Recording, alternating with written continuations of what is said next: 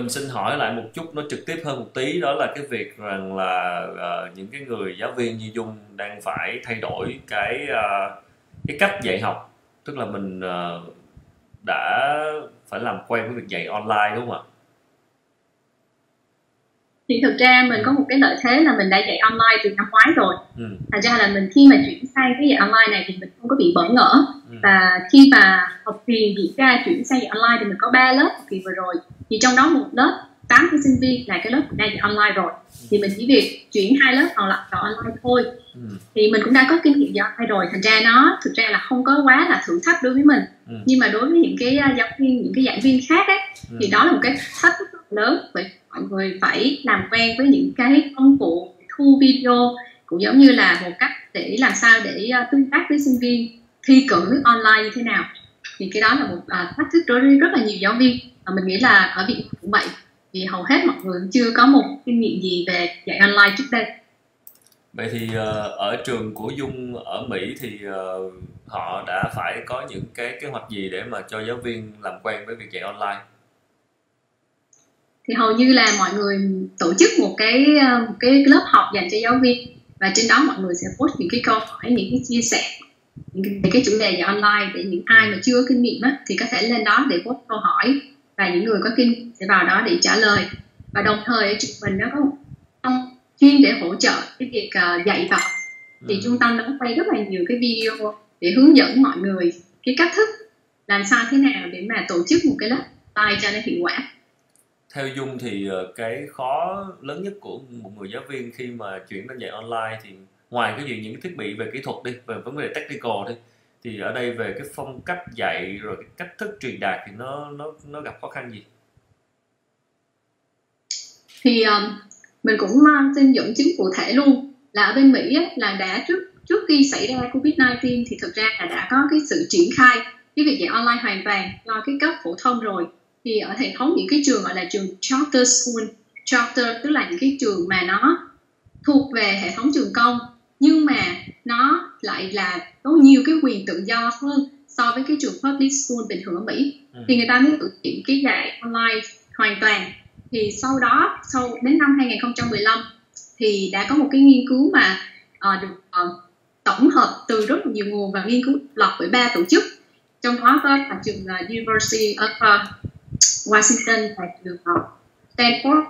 Đã phát hiện ra là cái việc dạy online nó vẫn không thể nào mà thay thế được cái việc mà dạy trên lớp học truyền thống. Vẫn có những cái lợi học truyền thống mà online không thể uh, đáp ứng được. Thì có bốn nguyên chính mà mình muốn đề cập ở đây là những cái vì sao mà cái chuyển sang học online hoàn toàn nó không thể hiệu quả bằng uh, so với cái học có thể là hybrid là kết hợp cả hai hoặc là chỉ do học trên lớp. Thứ nhất là nó phải hỏi gọi là student driven tức là phải có khả năng tự học tốt. Ừ. một cái ý thức tự học là cao mà như mọi người biết cách thì những học sinh sinh trước đó chưa hề có một cái cái sự rèn luyện khả năng tự học này thì đó là một cái thách thức cái thứ hai là làm sao để giữ cái tương tác giữa giáo viên và sinh sinh viên ừ. trong cái quá trình học ừ. thì người ta thấy là cái ngay cả có những cái học mà live trực tiếp như này nè ừ. tức là live giáo viên học sinh trực tiếp thì cái thời lượng tương tác live đấy nó vẫn ít hơn cái thời lượng trung bình mà học tại cái trường bình thường mà tương tác giữa thầy giáo hay cô giáo với học sinh và tập trung nghiên cứu trên cái trang về toán và đọc hiểu thì người ta thấy là cái trình độ toán và hiểu của những cái học sinh ấy, mà online hoàn toàn ừ. thấp hơn chậm hơn so với các bạn cùng lứa học ở trường bình thường đó là yếu tố à, hai yếu tố thứ ba là thực ra là cái ba yếu tố ừ. thời gian tương tác cái làm sao để mà nhìn kia mình giữ cho cái sự hứng thú học sinh với môn học nó cao thì có một thách thức và cái tư là cái nó nó đòi hỏi cái, cái sự sự quan tâm hay là cái sự involve của của phụ huynh ấy ừ. cao với lớp học trực uh, lớp học truyền thống thì so với cấp 1, cấp 2, cấp 3 thì người ta thống kê là cái, cái sự mà uh, quan tâm và có như là huynh phải can thiệp vào thì nó tăng dần từ 43% lên 56% lên 78% ừ.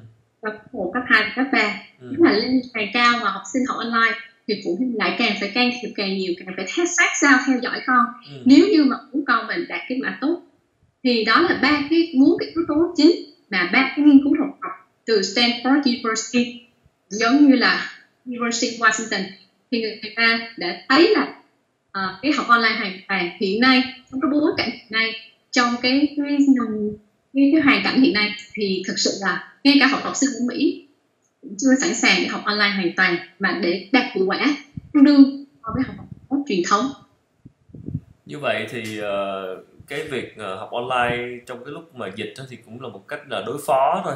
Tức là gọi là do buộc phải tình thế là phải đưa lên online chứ còn mà gọi là sự sẵn sàng cũng như Dương Dung nói đó còn rất nhiều cái cái cái thử thách mà cái việc học online này nó mang lại về mặt hiệu quả à, bây giờ nói rộng ra một tí về cái chuyện uh, nền giáo dục Mỹ. Ở đây là Dung đang là giáo sư bậc một của một trường đại học ở Mỹ và cũng tham gia làm nghiên cứu giáo dục thì mình muốn hỏi Dung một cái điều rằng là hiện nay ở Mỹ mà khi bàn về chuyện uh, thay đổi cải cách giáo dục thì cái vấn đề gì là lớn nhất mà họ đang nói tới? Ở Mỹ thì uh, uh, hiện nay mọi người hay có một cái tranh cãi là trong vòng bao nhiêu năm nữa thì robot sẽ thay thế con người thì các bạn biết là AI trí tuệ nhân tạo hiện nay đang rất là phát triển rất là mạnh.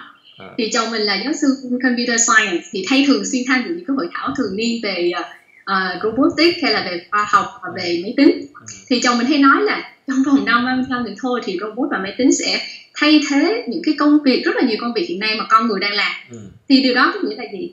Có nghĩa là những cái đứa trẻ mà đang đến trường hiện nay nè trong tương lai nó sẽ phải làm những cái việc mà chưa từng có trong thời điểm hiện tại thậm chí ừ. người ta còn không có khái niệm về những cái công việc đó ừ. bởi vì khi robot thay thế những công việc hiện nay thì sẽ có những cái công việc mới cho con người đúng không? Ừ. như ngày xưa những cái gọi là youtuber influencer như khánh đi ngày xưa nếu mà nói 10 năm thì không ai hiểu đó là cái gì luôn á chứ bây giờ thì bắt đầu mọi người bắt đầu có khái niệm đó khi mà youtube bùng nổ ừ. trở nên phổ biến thì bắt đầu mới có xuất hiện những cái khái niệm mới như vậy ừ. thì cũng như vậy thì liệu là cái giáo dục hiện nay đã chuẩn bị cho những cái ngành nghề mới trong tương lai cho những học sinh hiện nay chưa? Ừ. thì cái đó là một cái mà tranh cãi và một cái quan tâm của các nhà giáo dục ở mỹ. Ừ.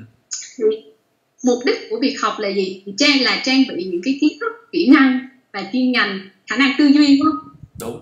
Cái kiến thức và cái kỹ năng thì bây giờ mọi người có thể dễ dàng truy cập. Bác sĩ google là cái gì cũng có hết á. Nhưng mà cái cái giáo dục hiện nay vấn đề là phải đào tạo cho người ta cái khả năng tư duy đó là làm sao để phát triển cái khả năng gọi là sáng tạo này tư duy phản biện. Tức là thanh lọc biết được những cái thông tin mình được trên trên mạng. Ừ. cái nào là đúng cái nào là sai. Đúng bao nhiêu phần trăm sai bao nhiêu phần trăm. Ừ. thì cái đó là một cái tư duy phản biện mà cần phải có. Rồi kỹ năng hợp tác làm nhóm. Cái đó là một cái mà tố chất mà cần rất là cần trong tương lai để làm cho con người ít nhất phải mạnh hơn là robot và cái kỹ năng lãnh đạo nữa. Ừ.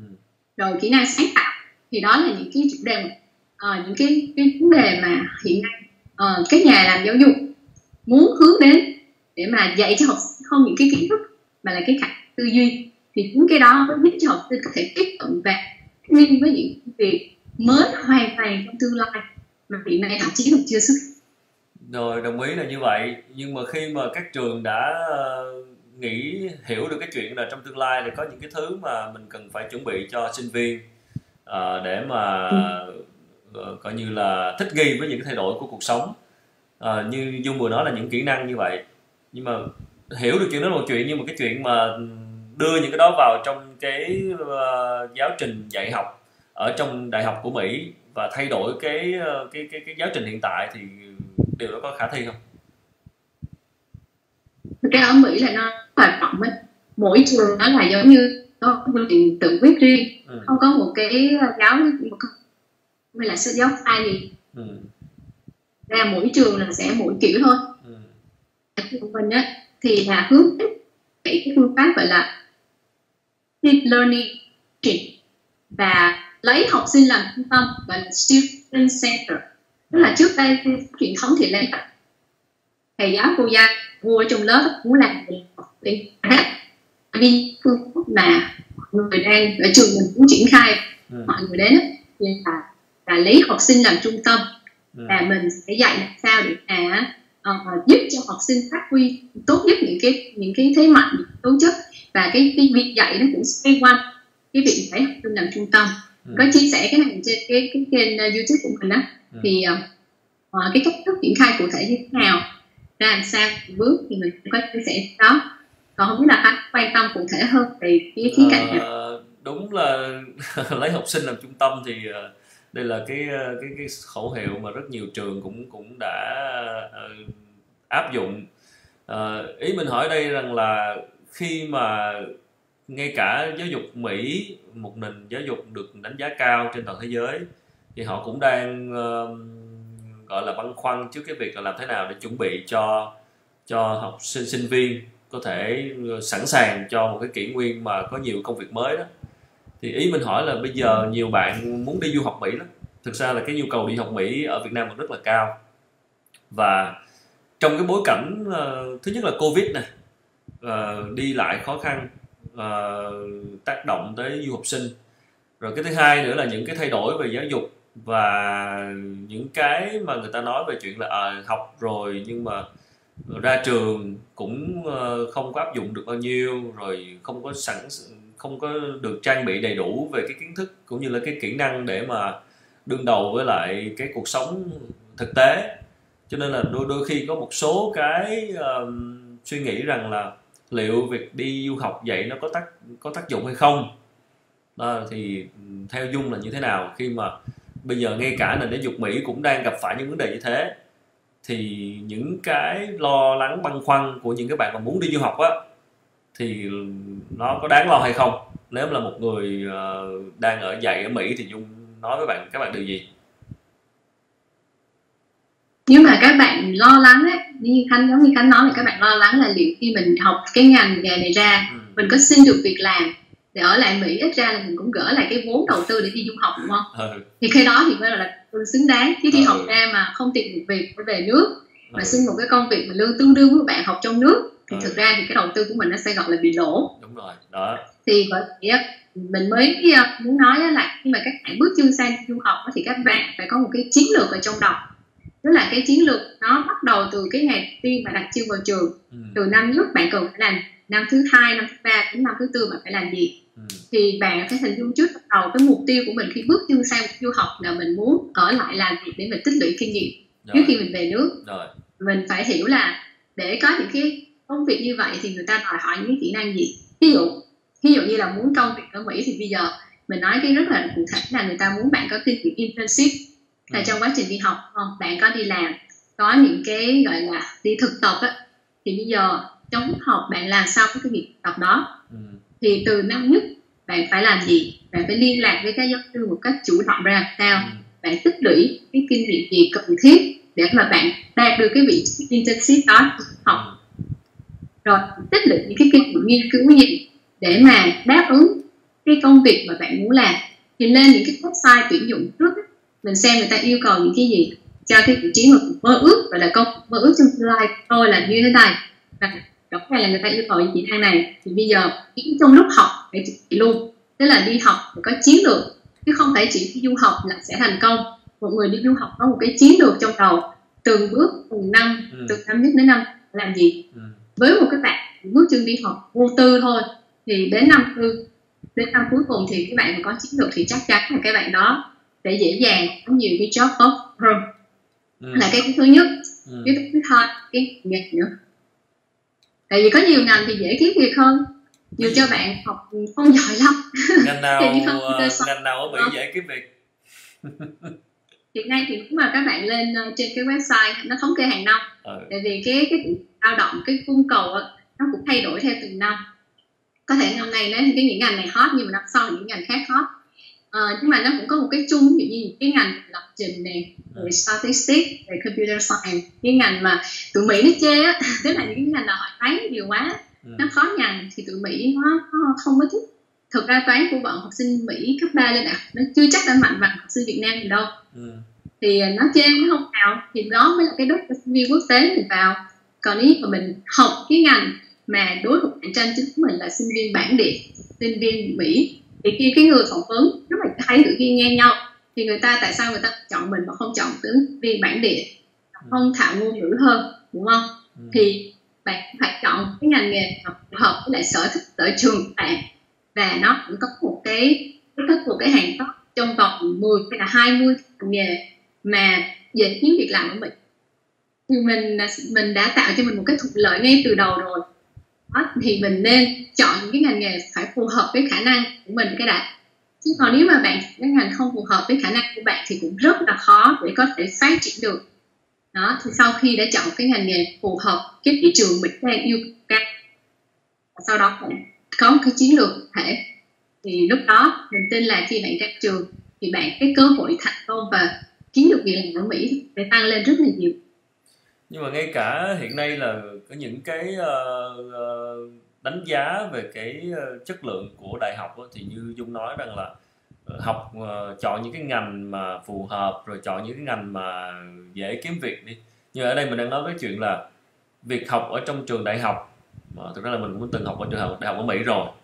Có thể là trường mình mình cũng chỉ có kinh nghiệm một cái trường nhỏ xíu vậy thôi không rõ là cái trường khác như thế nào. Nhưng mình mình cảm nhận là thực sự thì là những cái cái kiến thức dạy trong trường thì ở đâu cũng vậy thôi nó cũng sẽ luôn có một cái khoảng cách lớn với lại thực tế. Thì ý mình muốn hỏi ở đây rằng là uh, ví dụ như dung quan sát ở trường của dung đi Oklahoma State University chẳng hạn họ có mình đang nói về cái thách thức và làm thế nào để thu hẹp hẹp cái khoảng cách giữa nhà trường và cái thực tế và chuẩn bị cho sinh viên những cái kỹ năng để đương đầu với lại một cái kỷ nguyên mình rất nhiều cái công việc mới đúng không ạ? Thì cụ thể là ở trường Oklahoma State University họ có họ có dự định về việc thay đổi luôn cái giáo trình học hay là cái cách thức dạy học hay không? Ý mình hỏi là chỗ đó một cách cụ thể. Là ý khanh nói là thay đổi giáo trình à. cho sau cái thời kỳ của IT này luôn đó hả? Đúng rồi. Lại phù hợp với nhu cầu uh, này thì cái thay đổi ở Mỹ thực ra nó sẽ diễn ra một cách từ từ chứ nó không phải là tự nhiên một thức dậy một đêm là hôm sau là mọi thứ là thay đổi hoàn toàn đâu à. thì uh, hiện nay ở trường mình á, thì mọi người đang bàn thảo rất là nhiều về cái kế hoạch trong học kỳ sắp tới ừ. đó thì học kỳ sắp tới thì người ta sẽ bàn thảo những kế hoạch gọi là hybrid tức là kết hợp giữa dạy trực tiếp tại lớp với lại online okay. đó là một cách phó với lại covid 19 tức là phối hợp cả hai ừ. một cái lớp đó thì uh, giáo viên có thể quyết định là uh, bao nhiêu phần trăm sẽ học online bao nhiêu phần trăm học uh, tại lớp và sau đó thay đổi với nhau ừ.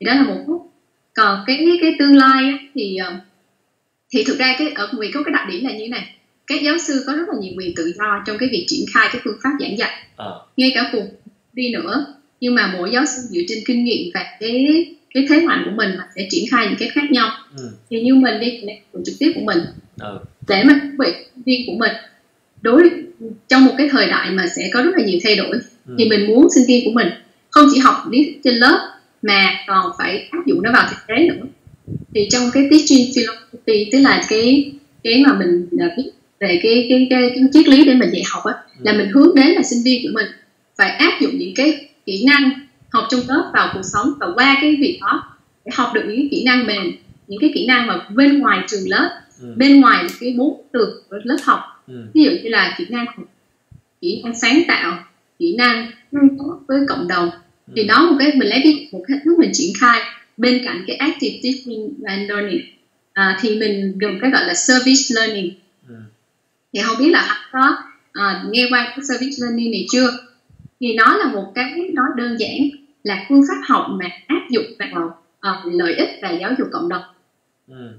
thì thấy cái lợi ích của phương pháp học này thì học sinh sinh viên trong lớp trong cái lớp của mình thì lớp mình triển khai hoàn toàn phương pháp này ừ. thì khi sinh viên mà bước ra tức là hai hai ba học kỳ đầu sẽ học lý thuyết thôi ừ. và một phần ba học kỳ sau bước chân ra ngoài sống thực tế của một cái cộng đồng mình quan tâm ừ. cái đề tài mà mình đã học và áp dụng vào làm lợi ích và giáo dục cho cộng đồng này thì có rất là nhiều bạn sau khi làm cái cái đề tài xong thì cái một báo cáo của mình ấy, thì bạn đã nói là khi qua cái việc làm đề tài này thì bạn ấy cũng thấy ấy, là bạn bước ra khỏi những cái vùng gọi là comfort zone ừ, an toàn ừ. à, ờ, an toàn của mình bởi vì bạn ấy sẽ cố gắng một tí để mà có thể hiểu được hơn cái cộng đồng mình đang muốn tiếp cận họ ừ. biết cái gì không biết thì và mình còn thiếu cái kỹ năng nào mà mình nên rèn luyện mình có thể đáp ứng cái chi cộng, cộng đồng đó thì cũng thấy đó là một cái lợi thế rất là hay ừ. nó tạo cảm hứng và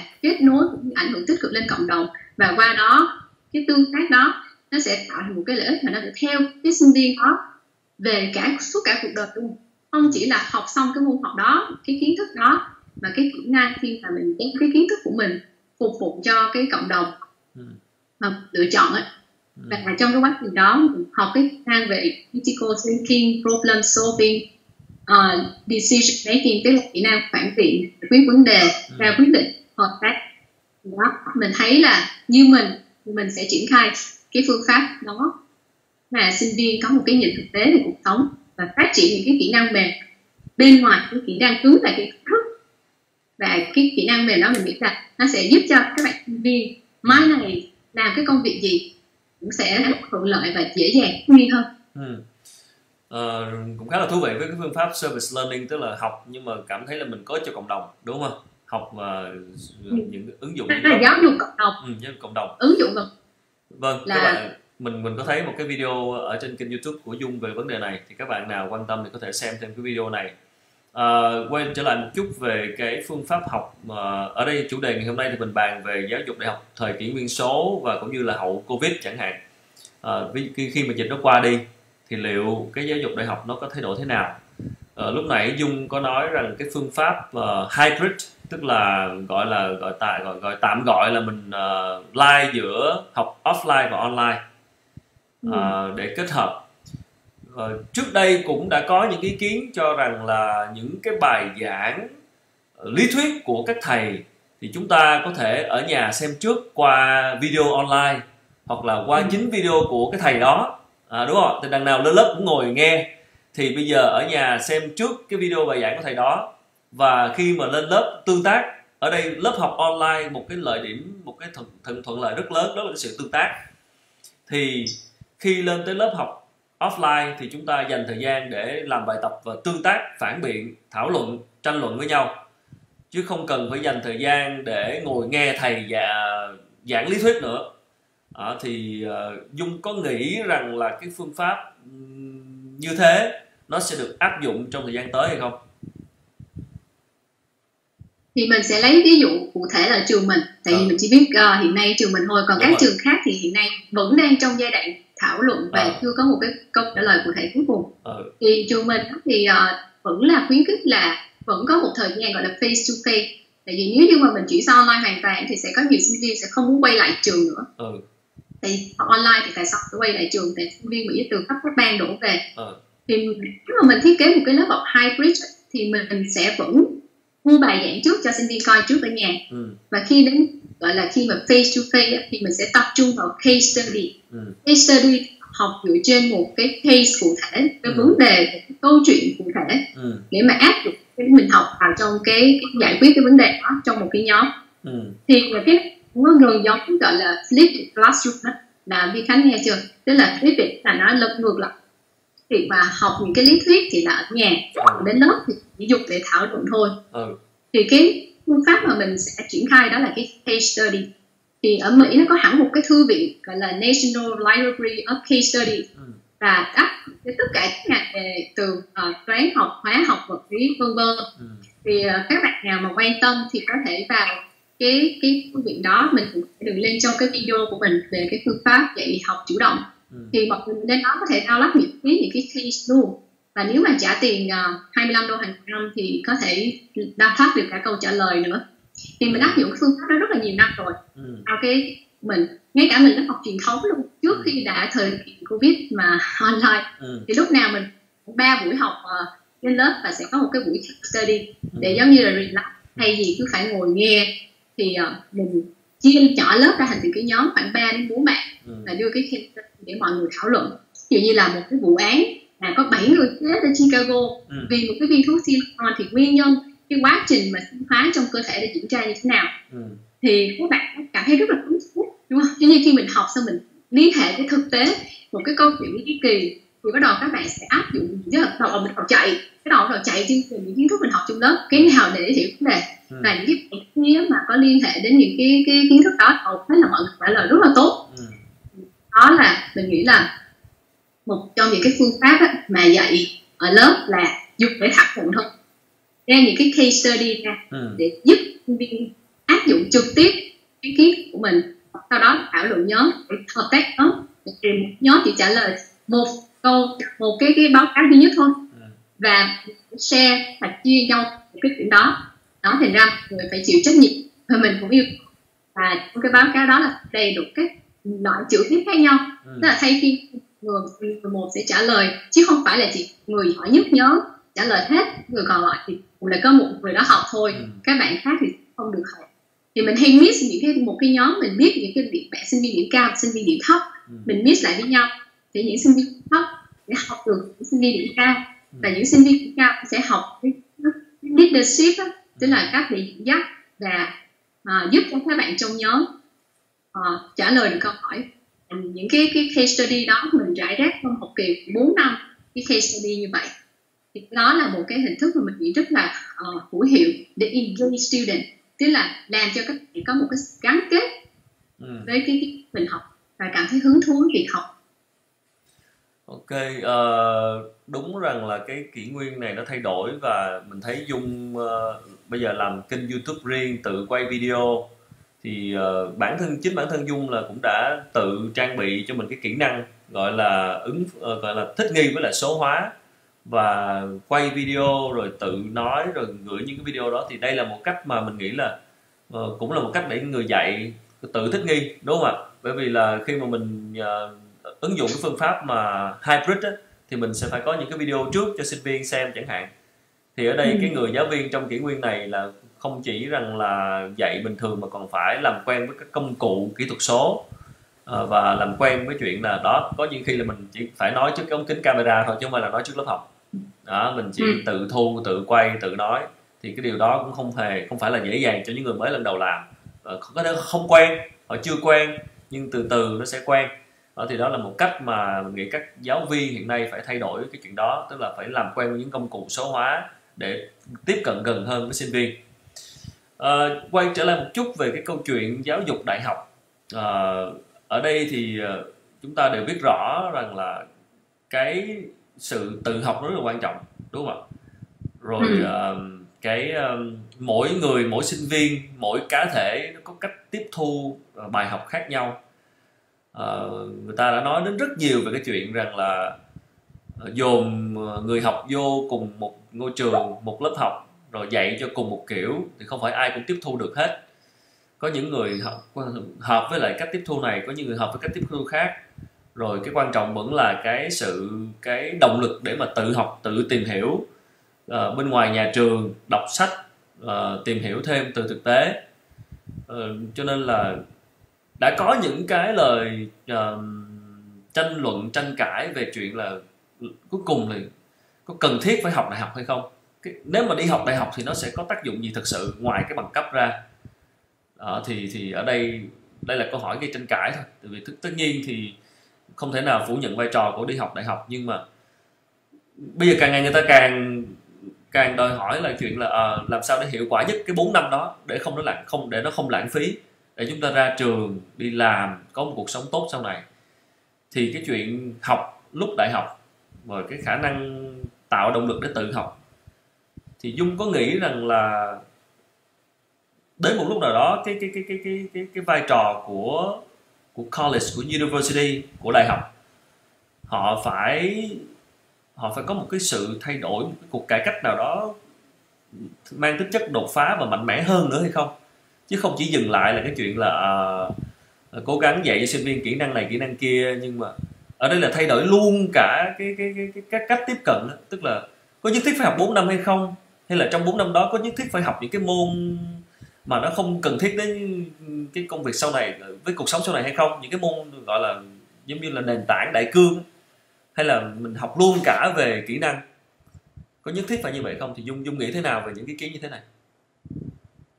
Đấy, một câu hỏi đó rất là hay thì hiện nay không biết là Khánh có theo dõi cái ờ, cái đội ở Phần Lan á ừ. Ờ, thì ờ, đúng rồi đó là cái nước mà mới đây đầu tiên đúng không? mới đây có một cái tin Dạ. đang định đang định hỏi cái tin đó đây đó là cái nước À. đầu tiên mà tuyên bố là bỏ hết các môn học gọi là bây giờ là chỉ học cái gì ờ, kỹ năng coi như cái gì thực tế ngoài cần thì học thôi project theo project theo thực tế ở ngoài còn những cái môn học gọi là subject á, là bỏ hết môn này môn kia Ừ. mình thấy nó cực kỳ cực kỳ hữu ích tức là thực ra là đây là cái mà chúng ta nói đến rất nhiều. Đi học, tại sao nó chán? Tại vì phải học những cái môn mà chúng ta nghĩ không bao giờ chúng ta cần nữa. Tại sao vẫn phải học những môn đó? Tại sao? Tại sao vẫn học những môn đó? Tại sao không học những cái thứ mà chúng ta cầm, gặp hàng ngày trong cuộc sống? Tại sao cần phải đợi tới sau 4 năm, tới lúc 22 tuổi rồi ta mới bắt đầu làm quen? Và tại sao ngay từ năm 18 tuổi không đưa cái đứa trẻ đó tiếp cận luôn với những vấn đề thời sự hàng ngày? Những vấn đề đang nóng bỏng ác tác động đến cuộc sống chúng ta hàng ngày tại sao không không không giúp cho đứa trẻ đó biết được mà cứ phải cho nó học những cái môn này môn kia rồi thi qua lớp lấy bằng rồi cuối cùng tới lúc đi ra đời rồi nó mới phải tự tìm hiểu đó thì dung nghĩ thế nào về cái câu chuyện của phần lan thì uh, mình cũng nói một tí về cái lịch sử của khi tại cái tại sao mà giáo dục Việt Nam giống như Khánh nói ừ. tại sao giống như cứ phải học những cái không cần thiết như thế ừ. tại vì nếu mà có lại lịch sử của giáo dục hơn cả một ừ, mấy trăm năm trước ừ. thì cái việc ra đời của cái hệ thống giáo dục public school hiện nay ừ. là nó xảy ra từ thời cái cuộc cách mạng công nghiệp ừ. thì cái thời cách mạng công nghiệp người ta mới bắt đầu gọi là giáo dục đại chúng để làm gì để sản sinh ra những cái người công nhân để làm việc trong những cái nhà máy dưới cái sự chỉ đạo của những cái uh, uh, giám đốc hay là những cái người mà gọi là họ họ sẽ đào tạo ra những người công nhân làm việc ấy chứ còn cái cách giáo dục ngay từ đầu nó không phải là đào tạo ra những người lãnh đạo những người sáng tạo thì cái lịch sử lâu đời của giáo dục là như vậy. Thì chính vì vậy mới là có một cái cách học mà như trước đây. Nhưng mà dần dần thì mọi người cũng đã nhận ra vấn đề rồi như khánh nói đó thì bắt đầu người ta mới thay đổi. Thì phần lan là đi đầu trong việc đó. Ừ. thì chúng là thích cái cái cách học là người ta tổ chức như thế này. Kiểu như từ cái cấp một cấp hai cấp ba thì người ta học một cách là giống như là một cái start up đi. Ừ. như là Việt Nam hiện nay các bạn start up bây giờ cho học sinh cấp một là start up đi. Nó hỏi bạn thích kinh doanh cái gì? Ví dụ như một bạn uh, bạn nam đi thì sao à. là thích kinh doanh một cửa hàng đồ chơi điện tử đúng rồi rồi thì biết kinh doanh đồ chơi điện tử thì phải biết tính toán lợi nhuận thì đó thì thông qua việc tính toán lợi nhuận đó sẽ học toán ừ. học các uh, phép tính để phục vụ cho cái việc mà kinh doanh đó ừ. rồi học các kỹ năng về uh, uh, tương tác giao tiếp với khách hàng ừ. rồi qua đó học những cái kỹ năng về máy tính ừ. đó thì nó gắn liền với cái project mà nó gắn liền với cái sự yêu thích thực sự của học sinh nó xuất phát từ trái tim ừ. là bạn nó yêu thích làm cái lĩnh vực đó ừ. thì bạn em sẽ sẵn sàng học bất cứ cái gì để phục vụ cho việc đó ừ. đúng không giống như là đúng. một người mà start up mà muốn làm về cái này thì tự động là phải tự học kinh khủng luôn để mà có thể hả làm được cái cái cái, cái mơ ước của mình về cái startup đó thì ở Phần Lan thì có cái nhiều cái cái hình thức triển khai như vậy tức là học qua một cái đề tài cụ thể mỗi học sinh chọn một cái đề tài khác nhau sẽ làm việc với giáo viên. Giáo viên sẽ giúp cho học sinh trang bị những cái kiến thức như thế để có thể à, làm cái việc đó. Thì đó là một cái hình thức. Còn một nói một cái mà phổ biến hơn thì giống như Montessori. Anh cũng nghe nhiều không? Ai có con nhỏ mà quan tâm đến early childhood education thì sẽ nghe sẽ biết nhiều về cái pháp Montessori thì xuất phát ở ý. Thì mình là một người mà mình quan sát con mình ngày xưa học 2 năm ở cái phương pháp Montessori uh, năm ba bốn năm tuổi ấy, thì mình thấy rất là hay giống như khánh nói thì nó nó gọi là personalized education ừ. tức là nó học và nó tailor cho mỗi cá nhân cụ thể ừ. là cá nhân đó muốn học cái môn này vào cái giờ này rồi đến giờ sau chứ không phải vô lớp học nguyên ừ. lớp phải học môn toán trước sang tiết hai học văn sang ba học môn địa ừ. thì cái đó là cái mình ở trường đúng không còn cái môn Montessori thì tôi thích cái trục á là nó chia ra từng nhóm từng cái bàn mỗi bàn là nó một môn học. Ừ. thì cái đứa bé khi nó đến á thì nó sẽ chịu nó bảo à bây giờ buổi sáng nó thích học cái môn uh, địa lý Đúng trước. Rồi. thì nó ra cái địa lý tức là học học theo sở thích. Ok. À, tức là mình, à. mình mình không có thời gian để đi sâu vào chi tiết những cái đó. Ý mình hỏi đây là khi mà uh, nước Mỹ ví dụ chẳng hạn những người làm giáo dục ở Mỹ như Dung khi mà nhận thấy nghe cái tin ở Phần Lan như vậy bỏ hết các môn học đi học những cái thứ mà rất là bổ ích đi thì liệu mình có nghĩ đến chuyện là một ngày nào đó thì mình sẽ áp dụng cái cách này hay không và liệu cái cái cái đâu là cái khó khăn khi mà muốn thay đổi theo kiểu này với một cái nền giáo dục như ở Mỹ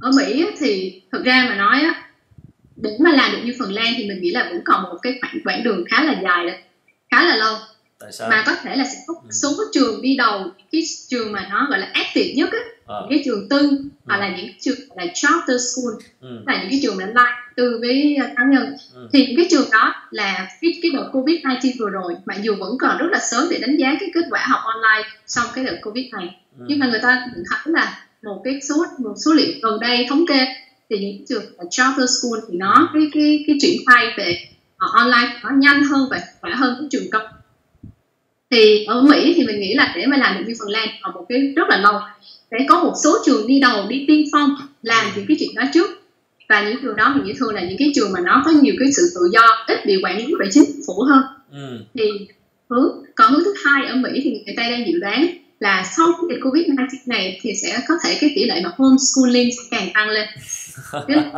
rồi là ở Mỹ có ba khoảng ba phần trăm là hai học sinh học ở nhà rồi à. thì bây giờ sau cái dịch Covid này nó buộc tất cả đối tượng thứ nhất là học sinh giáo viên và phụ huynh ừ. phải buộc phải học học online ừ. một trăm phần trăm như vậy ừ. thì tự nhiên nhiều người sẽ phát hiện à hóa ra là nó không có đến nỗi khó như mình tưởng ừ. là nó cũng không có nỗi ghê gớm như mình tưởng ừ. và có thể là nhiều phụ huynh giống như những người giống như khánh đi người ta thấy là con người ta cứ vào trường học những cái môn không cần thiết đấy.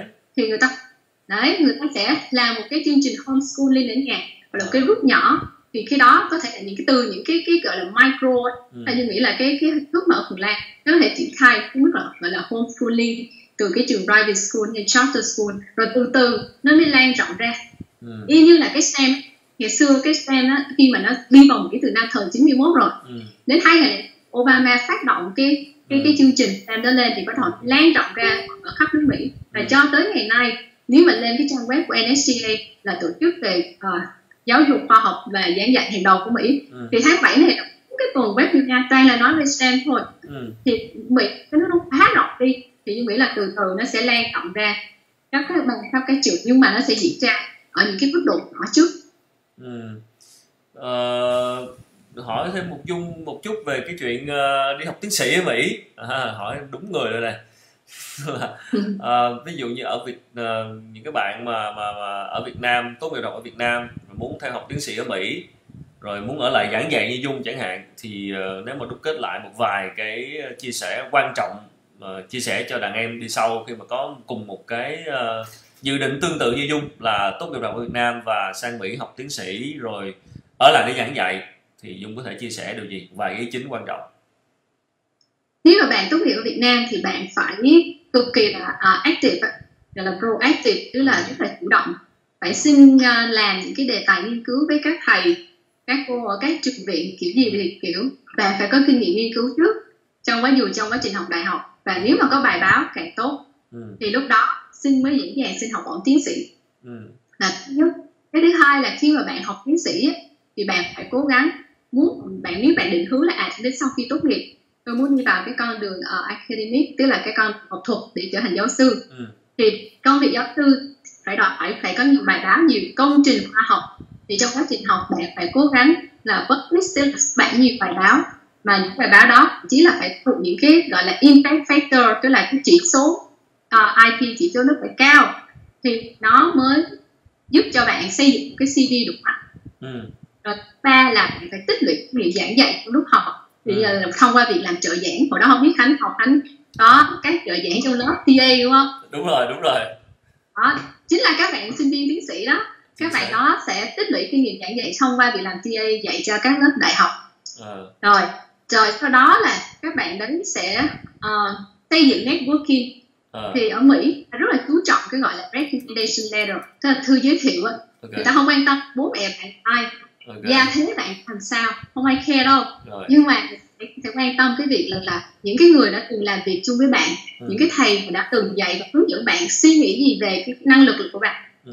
thì cái đó bà ta người phải hiểu về bạn đủ để người ta biết cái thư đó thì ừ. bạn nên có một cái sự chủ động xây dựng networking quan hệ với các giáo sư trong khoa trong trường thậm chí là các trường khác ừ. thông qua những khoa học những cái seminar những cái báo cáo thì bạn có thể là họ chủ động thư cho những cái tác giả những cái bài mà bạn thích ừ. bạn bày tỏ sự ngưỡng mộ đối với cái, cái công trình đó ừ. thì dần dần xây dựng networking thì đến lúc ra trường bạn sẽ dễ dàng xin được những cái thư giới thiệu đó đó người mỹ ta cực kỳ quan trọng cái recommendation letter đó đó ngay cả trong lúc bạn học bạn xác định là mình sẽ xin thư giới thiệu với giáo sư này thì liệu mà lấy điểm cao ở cái lớp của giáo sư đó là đi học chịu khó ngồi bàn đầu ừ. năng động như thế khác biệt để người ta nhớ mình thì sau này quay lại xin thư giới thiệu sẽ rất là dễ dàng okay. thì cái đó là những cái cái tip mà mình muốn chia sẻ với các bạn muốn trở thành giáo sư ở Mỹ uh, cái cái cái cái gọi là nó đánh giá mức độ khó của chuyện một cái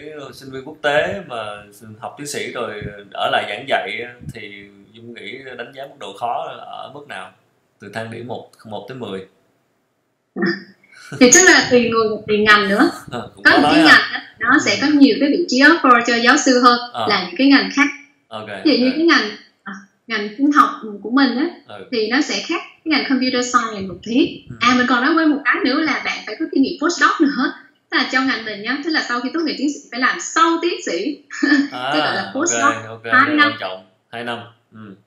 à, đó thì hai năm nữa tại hầu như là mình nằm trong cái mình vừa rồi mình nằm trong hội đồng tuyển tuyển dụng Ừ. tuyển một cái cái giáo sư mới cho khoa mình Ừ. thì giáo sư của Mỹ có hai dạng giáo sư biên chế và không biên chế tức là biên chế gọi là tenure track Ừ. như Việt Nam mình á, rất là an toàn còn tenure track thì người ta không có đá biết bạn ra được. Rồi, ít nhất khoảng 10 năm hoặc là 6 7 năm. Ok. Rồi bạn có cái bộ lương hưu rất là tốt. Nghỉ hưu một phát là có lương cho lúc chết luôn. Thì uh, cái tenure track nó rất là cạnh tranh. Rồi giáo sư nhưng mà giáo sư cũng có nhiều dạng. Dụ như giáo sư mà không biên chế thì sẽ dễ hơn. Ừ. người ta chỉ làm theo hợp đồng. Còn mà bạn mà muốn vào vị trí giáo sư biên chế là nãy giờ mình nói là giáo sư biên chế đó nha. Mình là mình ở vị trí giáo sư biên chế. Và mình trong hội đồng tuyển dụng thì mình cũng ghi rõ luôn trong hội đồng tuyển dụng là phải có 2 năm postdoc. Ừ. thì ờ, mình cũng có chia sẻ rất là chi tiết. À, vừa rồi mình trong tuần này không biết sao cái tuần này mình toàn livestream. Vừa rồi mình cũng livestream. Trăm bạn đăng ký à, quan tâm về cái chủ đề học tiến sĩ ở Mỹ á. ok. Thì ờ, bạn nào muốn tâm chi tiết hơn thì có thể ok, xem lại video xem đó. lại cái trên đó. kênh Ok, với tất cả những cái sự thay đổi của um, ờ, gọi là internet rồi Covid-19 rồi ờ, những cái băn khoăn về tính hiệu quả của các môn học, Dung có nghĩ rằng là cái số lượng người học đại học nó sẽ càng ngày càng giảm hay không? cái việc học đại học hay không á thì bạn phải tự hỏi là tại sao bạn muốn đi học đại học Ừ. nếu như mà học đại học mà cái mục tiêu là chỉ để ra ra kiếm việc làm lương cao Ừ. thì á chỉ cần ví dụ mình một anh kỹ thợ điện electrical engineering. Ừ. lương trung bình là 70 nghìn đến 90 nghìn. Tương đương với lương của một giáo sư đại học. Ở hầu cái trường mà về giảng dạy. Ừ. thì tại sao cái tiến sĩ nó cực khổ vậy mà cũng cùng cái mức lương như vậy thôi thậm chí là chỉ cần học cấp 3 và sau đó lấy, lấy bằng nghề thôi là đã được mức lương như thế rồi. Ừ. thì mình nghĩ á, là cái việc học đại học hay không á thì bạn phải trả lời được cái câu hỏi là vì sao bạn muốn học đại học thì lúc đó bạn mới quyết định là mình có nên đầu tư 4 năm đại học hay không Thôi rồi 4 năm Đó là- dài. à, đúng là Ok. 4 năm tuổi trẻ đẹp nhất luôn ấy Thì đó, thời thời thời năm đẹp đẹp nhất nhiều khi tôi ngồi, đời nhiều khi mình ngồi mình tiếc. dụ là bốn năm đó mà đi làm start up thì nhiều khi bốn năm sau là cũng được cái gì rồi chứ đâu phải lúc đó là đi thuê mấy đứa học đại học hoặc là chỉ học tiến sĩ vô làm việc cho mình luôn chứ chứ đâu phải là chỉ ngồi học không Đâu phải vấn đề dễ, là- đâu phải dễ. Ừ. đấy giống như bạn bây giờ là coi như càng phỏng vấn uh, giáo sư tiến sĩ cái người nổi tiếng không đó thì mình nói là các bạn sẽ phát hiện ra cái đam mê của bạn Ừ. là người Nhật người ta gọi là ikigai là khánh ờ, có thấy cái bốn cái vòng tròn mà giao nhau gọi là khái niệm ikigai Ừ. tức là đạt đến cái cái trạng thái ikigai là khi mình làm một cái việc mà nó mang lại hạnh phúc và thỏa mãn mình làm cho mình thấy cuộc sống mình có ý nghĩa cái đóng góp trong công việc của mình có ý nghĩa khi đó nó quan trọng hơn là cái bằng đại học hay không đại học Ừ. thì nếu như vậy mình phải tìm được cái đam mê của mình thì mình rất là bất ngờ khi mình viết cái bài là tìm lại đam mê bằng ba cái con đường Ừ. ờ, mình chia sẻ trên page của mình Ừ. rất là nhiều được like nhiều nhất trong các bài mình từng viết luôn Ừ. thì thực ra một cái tình trạng hầu hết các bạn trẻ bây giờ cũng đang là coi như là chơi vơi giữa cái việc là không biết đam mê thực sự của mình là cái gì Ừ. đó thấy mọi người đi đại học thì mình cũng đi học đại học thôi Ừ. rồi người này học ngành này nhiều người học quá thì mình cũng đi theo cái ngành đó thôi mà thực sự không biết là nó có phải là thực sự là cái đam mê xuất phát từ trái tim của mình không? Là thực ra mình chỉ nghe nhìn bên ngoài thôi chứ chưa thực sự chạm sâu vào con người mình? Mà nếu mình làm cái gì mà mình không có đam mê á, thì mình không thể nào mà đi xa được hoặc là phát triển mạnh được. Như uh, mình có đam mê thì mình sẽ tự động mình sẽ có động lực để mình tự học mình bổ sung kiến thức làm mọi cách để mình đạt được cái đam mê cái ước mơ của mình. Mình nghĩ là hiện nay rất là nhiều công cụ thông tin chia sẻ trên mạng miễn phí rộng rãi trên công cái máy tính internet Ừ. là bạn có thể học bất kỳ kiến thức gì rất là những cái trường như MIT, Harvard, Stanford nó Ừ. cũng đã offer những khóa học online miễn phí rồi Ừ. đó thì rất là bạn á không có khó khăn gì để mà bạn lấy được những cái kiến thức đó hết Ừ. nhưng mà cái mục đích của bạn là gì nếu mục đích của bạn là đi làm ở những cái tập đoàn công ty lớn Ừ. thì các bạn không có bằng đại học nó không có không có giống như không có một cái tấm vé để vô vào phỏng vấn luôn Ừ. thì nói gì đã làm được cho cái công ty đó Ừ. thì vấn mình nghĩ quay lại á là phải xác định được cái mục tiêu của mình lâu dài tiêu giúp của mình hỏi là thế học sinh lớp của mình ừ. sinh làm lớp của mình ừ. mình sẽ hỏi thế em dung 5 năm nữa em sẽ là ai em ở vị trí nào ừ. thì nếu như mà em có một cái câu trả lời rõ ràng cho cái việc đó rồi thì cái việc em làm hôm nay nó mới có ý nghĩa nó mới có một cái định hướng rõ ràng những bạn như vậy sẽ không có bỏ dở giữa chừng còn những cái sinh viên mà đầu em cũng biết 5 năm em làm gì. Thì những cái bạn đó có khả năng là vào làm mấy tuần xong là chạy mất tiêu luôn. Bởi vì thấy khó quá rồi thấy khổ hay là thấy khó khăn là bỏ cuộc luôn. Ừ. thì chị nói là nếu như mà bạn xác định đi học đại học thì trước đó bạn phải xác định được là đam mê của bạn là gì. Bạn muốn làm gì với cái tấm bằng đại học đó ừ. nó sẽ phục vụ cho cái đam mê và cái ước mơ của bạn. Ừ. đó bạn sẽ đầu tư đi học đại thì nó xứng đáng còn lại á, thì nếu mà bạn nghĩ là bạn không có bằng đại học mà xin được việc làm á, trong thời buổi bây giờ thì hơi khó. Trừ khi bạn muốn là ông chủ kiểu những người như Bill Gates không cần đi học mà vẫn trở thành người giàu nhất thế giới thì cái đó là quá hiếm rồi. Hiếm rồi Đó. gặp hiếm rồi không phải. số đông rồi. bạn được nghĩ là mình sẽ làm được như Bill Gates ha. Ừ. thì uh, thì mình phải thực tế mình hết sức thực tế thực tế với khả năng của chính mình thực tế với lại cái cái cái mơ ước của mình thì lúc đó mình sẽ tìm ra được một cái chiến lược cụ thể. Có thể mình không cần làm học đại học nhưng mà mình phải có cái chiến lược khác mà nó phải mạnh hơn học đại học và nó hiệu quả hơn học đại học. Thì lúc đó không cần học đại học hợp lý. Ừ. còn nếu như mà mình có một cái chiến lược gì để tốt hơn cái việc học đại học thì ít ra cái việc học đại học nó cũng cung cấp cho bạn một cái tấm vé để mà bạn có thể bước vào cái cuộc phỏng vấn ở rất nhiều cái công ty và và Ờ, cả kỹ năng và ở thế giới. Thậm chí là bạn muốn lên học học cũng vậy. Thì ờ, cái đó là cái suy nghĩ riêng của mình thôi. Ừ. đúng là ờ, cái việc học đại học nó tốn quá nhiều thời gian và tiền bạc, cho nên rằng nếu được thì ngay từ đầu cũng phải có một kế hoạch rõ ràng. Rõ ràng và trong cái thời buổi này thì chúng ta đều biết rằng tấm bằng đại học cũng không phải là duy nhất và Ờ, vẫn có rất nhiều trường hợp chúng ta vẫn có thể có một công việc tốt có một cuộc sống tốt mà không qua thông qua cái quá trình đi học đại học. Tuy nhiên ờ, cũng phải nói rằng là học đại học nó có những cái lợi ích riêng của nó.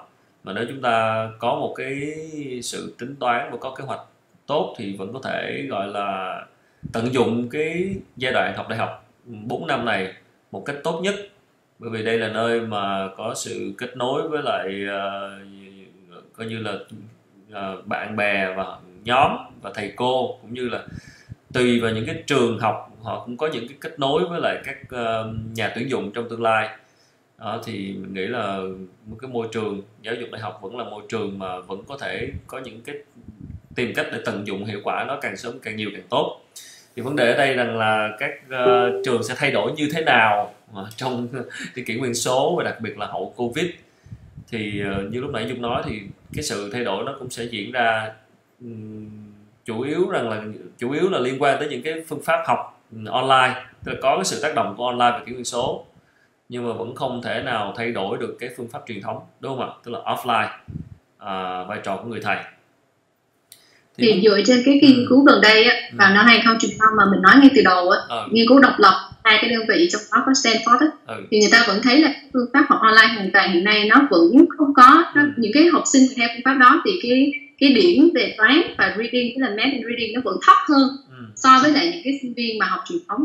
Thì người Mỹ họ thật rất là thực tế thực tế hay mà nhiều người hay gọi là thực dụng á. Ừ, nếu mà muốn thay đổi gì nữa thì phải có bằng chứng phải có một cái con số thuyết phục cụ thể có một cái evidence có một cái nghiên cứu và triển khai trong một cái pilot khoảng trong vòng vài năm trong một số trường trước. Ừ, thành công hay không họ mới bắt đầu họ nhân rộng lên. Ừ, chứ họ không bao giờ nghĩ vào một phát là đắp thay đổi hết được. Thì chính vì vậy mình nghĩ là cái sự thay đổi nó nó đang diễn ra từng ngày. Ừ, và chúng ta phải không thể nào quay lại y như cái thời kỳ trước covid 19 được nữa. Ừ, tức là mọi người có một cái nhìn hoàn toàn khác về cái cuộc sống về giáo dục về mọi thứ diễn ra xung quanh sẽ không còn một cái đầu óc mà như trước đây nữa đâu.